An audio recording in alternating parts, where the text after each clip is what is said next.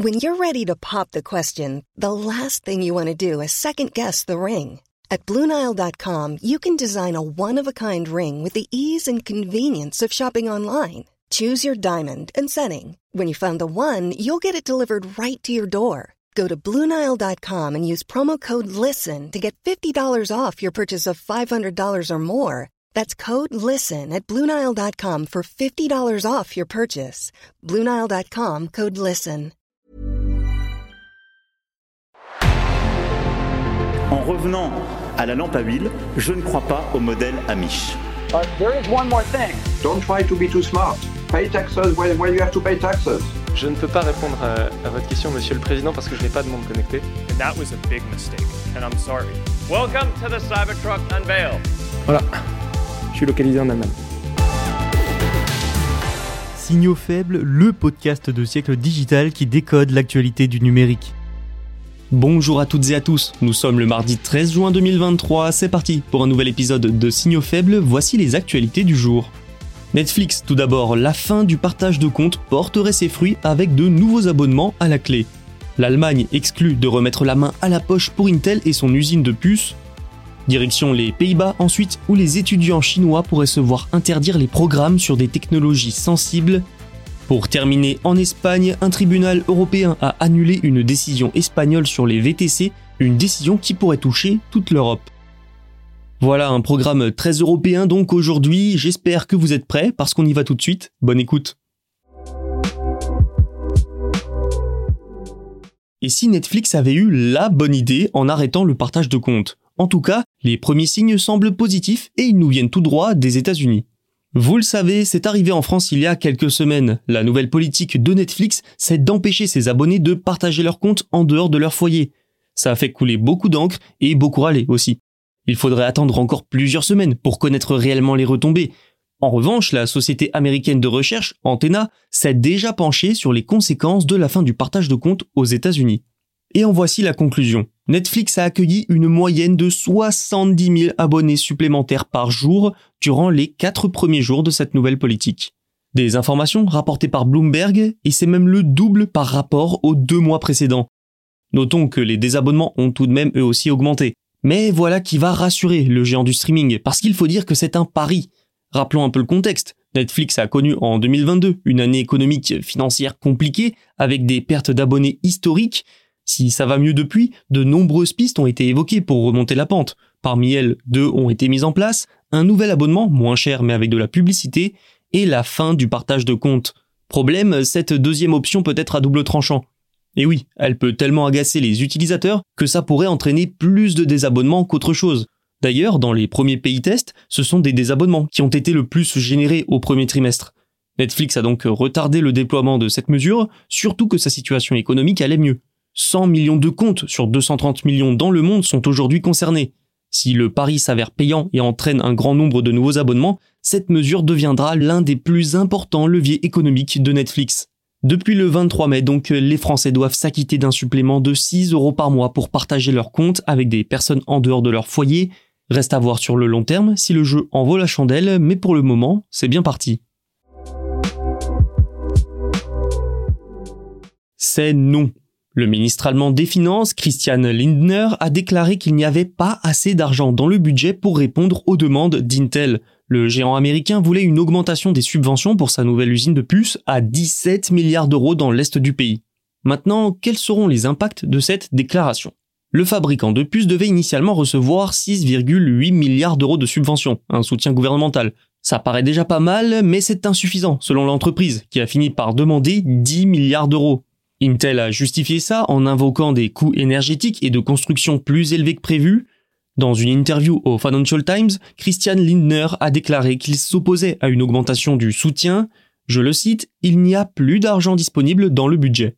Reste que le projet d'Intel est le plus gros investissement étranger de l'histoire allemande d'après-guerre. En plus de ça, c'est très important pour l'Union européenne, qui souhaite doubler sa part du marché mondial dans les semi-conducteurs d'ici 2030. Donc l'Allemagne ne peut pas vraiment se permettre de mettre l'accord à mal.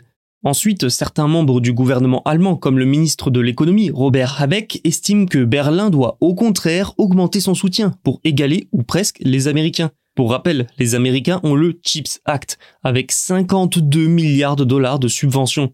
Voilà donc la première conséquence. La demande d'Intel pour plus d'argent a provoqué une scission au sein du gouvernement. Selon le Financial Times, Intel a affirmé continuer de travailler avec le gouvernement allemand pour combler l'écart entre les subventions et les coûts de construction et de production, donc l'autre conséquence de ces déclarations c'est probablement le ralentissement du projet d'usine. Après, il faut remettre ces dissensions internes du gouvernement allemand dans leur contexte. Ce différend arrive en pleine bataille au sein de la coalition gouvernementale sur le budget de l'année prochaine. Il faut dire que la situation est loin d'être confortable. Il y a un déficit de financement de 20 milliards d'euros, en même temps qu'un besoin d'investissement étranger et de souveraineté, sans oublier la récession qui a freiné les recettes fiscales, ou encore la hausse des taux d'intérêt. Bref, le cas d'Intel trouvera très probablement une solution et l'investissement ne devrait pas être remis en cause, surtout que si les différends sur le budget se règlent, nul doute que ça accélérera l'émergence d'un accord avec le gouvernement allemand. Nouvelle mesure à l'encontre de la Chine dans la bataille sur les semi-conducteurs le gouvernement néerlandais travaillerait, selon Bloomberg, sur une législation pour interdire aux étudiants chinois l'accès à des programmes universitaires sur les technologies dites sensibles, ce qui concerne sans surprise les semi-conducteurs. Ces puces sont présentes partout, hein, essentielles pour faire fonctionner les appareils électroniques. Le nom donné au projet devrait permettre d'éviter de mentionner la Chine, mais le but n'en est pas moins limpide, empêcher les étudiants de l'Empire du Milieu d'accéder à du matériel et à des connaissances sensibles et stratégiques durant leurs études. Il s'agirait de la dernière mesure dans la guerre sur les puces entre la Chine et les Pays-Bas. Les Pays-Bas ont en effet accepté en janvier de rejoindre les États-Unis dans leurs sanctions contre la nation asiatique. Le pays européen abrite ASML, l'entreprise numéro 1 du marché sur les machines pour fabriquer des semi-conducteurs. Sa technologie de pointe est essentielle pour produire des semi-conducteurs avancés. Donc forcément, le fait que les Pays-Bas et donc ASML rejoignent les restrictions à l'exportation des États-Unis, ce n'est pas bon pour la Chine. Mais la Chine, justement, n'abandonne pas. En Corée du Sud, par exemple, elle rivalise d'imagination pour débaucher des talents du secteur et les attirer en Chine. Les étudiants sont un autre moyen d'acquérir des connaissances et des technologies avancées sur les puces. Surtout qu'ASML a déjà accusé par le passé un ex-employé chinois d'avoir dérobé des informations confidentielles. Le ministre néerlandais de l'Éducation a confirmé à Bloomberg qu'il travaillait sur des mesures visant à introduire une sélection obligatoire des étudiants et des chercheurs dans des domaines sensibles. Selon un communiqué envoyé à Bloomberg, il a tenu à affirmer que toute mesure serait neutre et ne ciblerait aucun pays en particulier. Et on peut comprendre cette rhétorique sachant que la Chine reste l'un des principaux partenaires commerciaux des Pays-Bas. Une agence de renseignement néerlandaise a récemment déclaré que la Chine cible les entreprises et les institutions de haute technologie du pays par le biais, je cite, de rachats d'entreprises, de coopération universitaire ainsi que d'espionnage.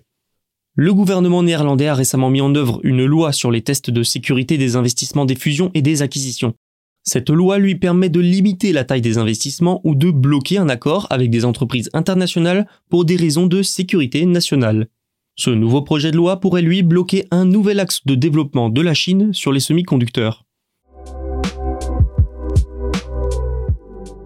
Mauvaise nouvelle pour Barcelone. Un tribunal de l'Union européenne a annulé des restrictions prises par les autorités catalanes sur les licences de covoiturage. Et ça représente une victoire pour les géants des VTC comme Uber. Le gouvernement de Barcelone est l'un des plus hostiles d'Europe au service de transport à la demande. En 2018, il a décrété que pour 30 licences de taxi traditionnelles accordées, une seule licence pouvait être accordée à un véhicule d'une société de VTC privée. Forcément, ça n'a pas plu aux sociétés comme Kabiji ou Uber. Et il y a eu des suites judiciaires. La Cour de justice de l'Union européenne a donc déclaré que le ratio de licences était, je cite, contraire au droit européen. Cet arrêt, il pourrait avoir des conséquences dans toute l'Europe. Pourquoi? Eh bien parce que l'Italie et la Grèce, entre autres, ont pris des mesures de répression similaires. L'arrêt précise aussi que la garantie de la viabilité économique des services de taxi ne peut constituer une raison impérieuse d'intérêt général pour limiter les flottes de véhicules privés. Pour le tribunal européen, Barcelone a, je cite, imposé des restrictions à l'exercice de la liberté d'établissement.